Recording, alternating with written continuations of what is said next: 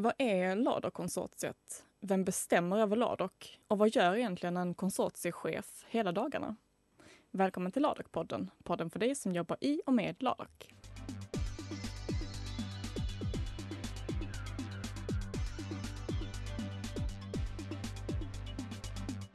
Välkomna förhoppningsvis tillbaka till Ladok-podden. Vi som har den här podden heter Moa Eriksson. Och Klara Nordström.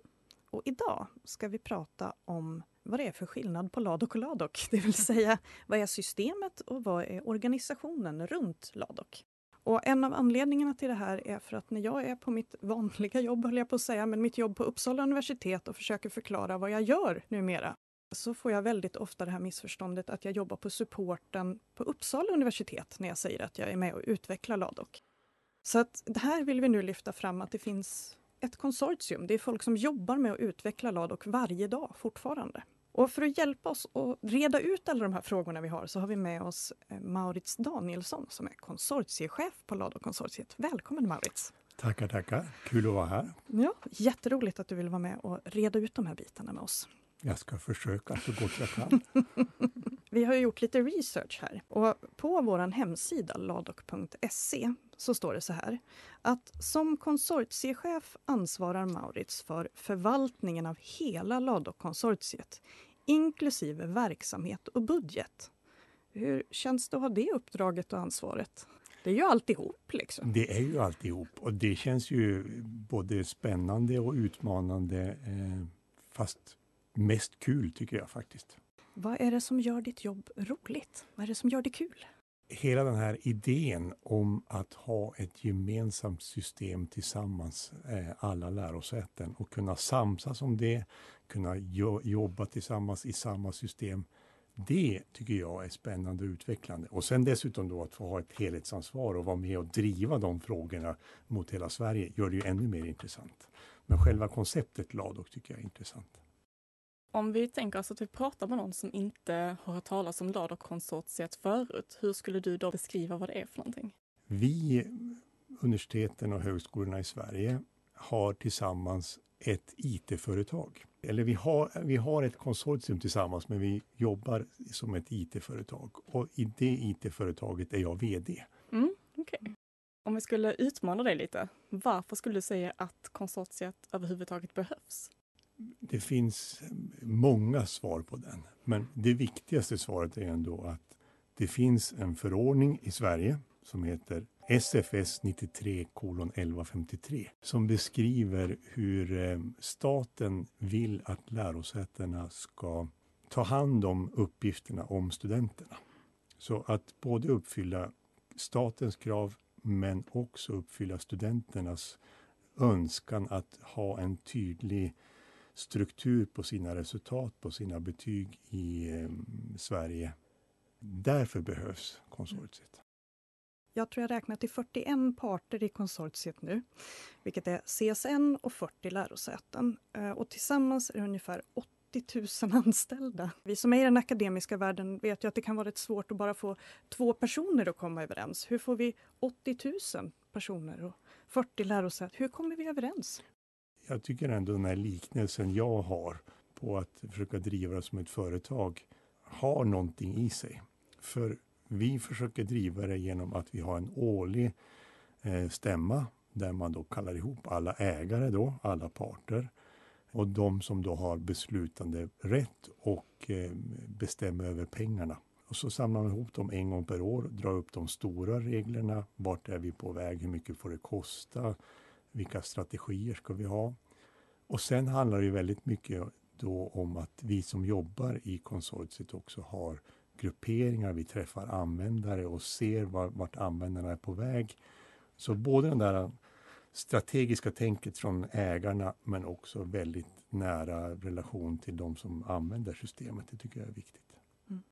Nu nämnde du stämman, eh, mm. men vi har ju lite andra grupperingar också. Vi har en styrelse, det finns en ledningsgrupp, det finns en sammanslutning med IT-chefer. Det finns en samordningsgrupp. Och så finns det många fina titlar. Vi har en styrelseordförande, vi har en strategisk produktägare och så du som är konsortiechef. Men vem bestämmer över Ladok? Förhoppningsvis så kör vi allihop. Det, det är liksom den önskan jag har. Så styrelsen har ju en viktig roll på ett övergripande plan. Sen så har ju jag till min hjälp att ändå hålla ihop hela organisationen. Eh, en ledningsgrupp som försöker att, att känna av, ja men är det verkligen åt det här hållet det ska gå? Och försöker samordna att vi hittar de rätta eh, stegen framåt. Och där har ju den strategiska produktägaren då som träffar alla våra team med våra medarbetare eh, nästan dagligen och känner av vad är viktigt, vad ser de är viktigt. Och också träffar av alla grupperingar som vi har mot lärosätena och så försöker hjälpa oss att sikta in oss. Men kan man tolka det lite just balansen mellan dig och strategisk produktägare och dig som konsortiechef? Att du har liksom mer det här verksamhetsplaner, i den mån vi har, men, men förklara verksamheten för styrelse och ta med dig frågor tillbaka till organisationen medan strategisk produktägare, som just nu heter Magnus Mörk kan vi säga också, är mer liksom hands-on-chef när det gäller teamen och sådär. Så kan man ju säga. Vi är ungefär 85 stycken medarbetare som jobbar i Laderkonsortiet då. Och den eh, stora majoriteten sitter i Umeå, ungefär 70 procent. Men sen så har vi också många som jobbar ute på lärosäten, ena från Luleå där du kommer från och ända ner till Malmö där jag kommer från. Så hur gör man då som chef för att hitta någon slags eh, liksom, sammanhållning när vi sitter så utspridda över landet? Det är ju en utmaning naturligtvis, att få alla att känna att vi är i samma team eller vi är i samma lag. Vi försöker att skapa en sammanhållning genom att ha ett stormöte tillsammans varje vecka då vi träffas på Zoom, då alla är med. Vi har regelbundna stormöten då vi träffas alla fysiskt. Och sen så handlar det väldigt mycket om att de som jobbar i teamen, även, fast, även om man jobbar i team så är det inte så att man alla sitter på samma ställe utan vi har ju tvärfunktionella team som vi kallar dem. Så Utvecklarna sitter som sagt eh, till stö största delen i Umeå. Men eh, alla som är med och tar fram men, vad är det som är viktigt, vilka behov ska vi möta, de sitter ute på lärosätena. Men att få de teamen att ändå kännas som en enhet och att då försöka hjälpa till och hitta former att, ja, men, hur träffas vi för att det ska funka bra? Ska alla vara på Zoom? Hur många ofta ska man träffas personligen? Så det finns lite grann att jobba med. Mm. Och samtidigt, än en gång, så är ju det lite det, är lite det som är spännande. Att ha gruppering av människor som kommer från olika bakgrund, olika förutsättningar och sen försöka utifrån det få ihop det som en grupp. Men nu har vi liksom kommit in också på, på vad du gör på jobbet. Men eh, en av frågorna vi ställde här i början är vad gör en konsortiechef hela dagarna? Man eh, sitter ofta i möten eh, och då handlar det ju om möten mm, framför allt eh, handlar om, ja men, men med den här övergripande diskussionen, vart är konsortiet på väg?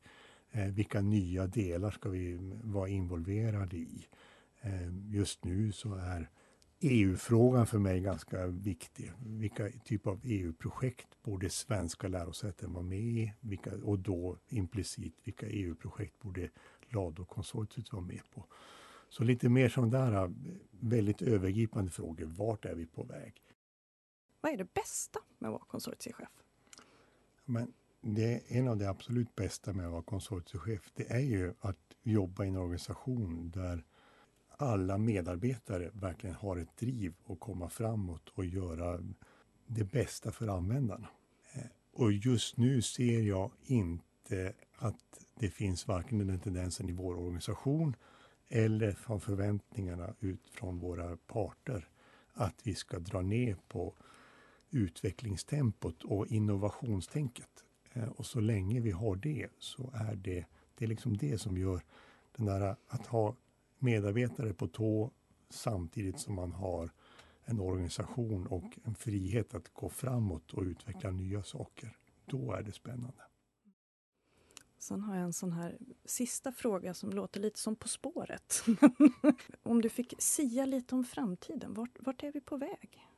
Igår tog styrelsen beslut om att vi ska börja på att utveckla digital individuella studieplaner för forskarutbildningen i LADOK. Så mer stöd till forskarutbildning, det tror jag vi är på väg till. jag tror också att vi framöver kommer att vara på väg till att genom integrationer nästan sudda ut eh, gränsen mellan vad, vad är LADOK och vad är de andra systemen, till exempel som lärplattform. Vart går gränsen mellan LADOK och lärplattform? Jag tror att vi till slut kanske inte ser skillnaden. Men min dotter skickade mig en, en bild från Instagram för några dagar sedan. Då var det ett gäng nyexade studenter som hade avslutningsfest. Och så hade de skrivit längst över gruppbilden. Nu loggar vi ut från Ladok. Inte nu tar vi examen från lärosätet utan nu loggar vi ut från Ladok. Och det, det tror jag också att vi är på väg åt. Inte att man Ladok blir ett lärosäte, och det, men att Ladok blir en så naturlig del utav studentens eh, vardag. Att man verkligen känner det här är ett system för oss. Ja, det, det, var ju en väldigt eh, fin avrundning kände jag på den här intervjun. Ehm, så tack så jättemycket Maurits för att du var med och svarade på frågor med oss. Tack för att jag fick vara med. Så då har vi lärt oss vad ett LADOK-konsortium är. Vi har lärt oss vem som egentligen bestämmer över LADOK, eller vilka som är med och bestämmer över LADOK. Och vi har fått veta vad en konsortiechef gör hela dagarna. Mm. Och om det skulle vara så att du är nyfiken på att lära dig ännu mer om det här så finns det en eh, hemsida som heter lördag.se och där kan du gå in under om oss för att läsa lite mer om det här. Mm. Och som vanligt så är vi fortfarande nyfikna på vad ni vill höra och vad ni vill veta mer om. Så att har ni idéer vad vi kan ta upp i podden så kan ni kontakta oss via utbildning ladok.se och har ni missat tidigare avsnitt så finns de på ladok.se ladokpodden.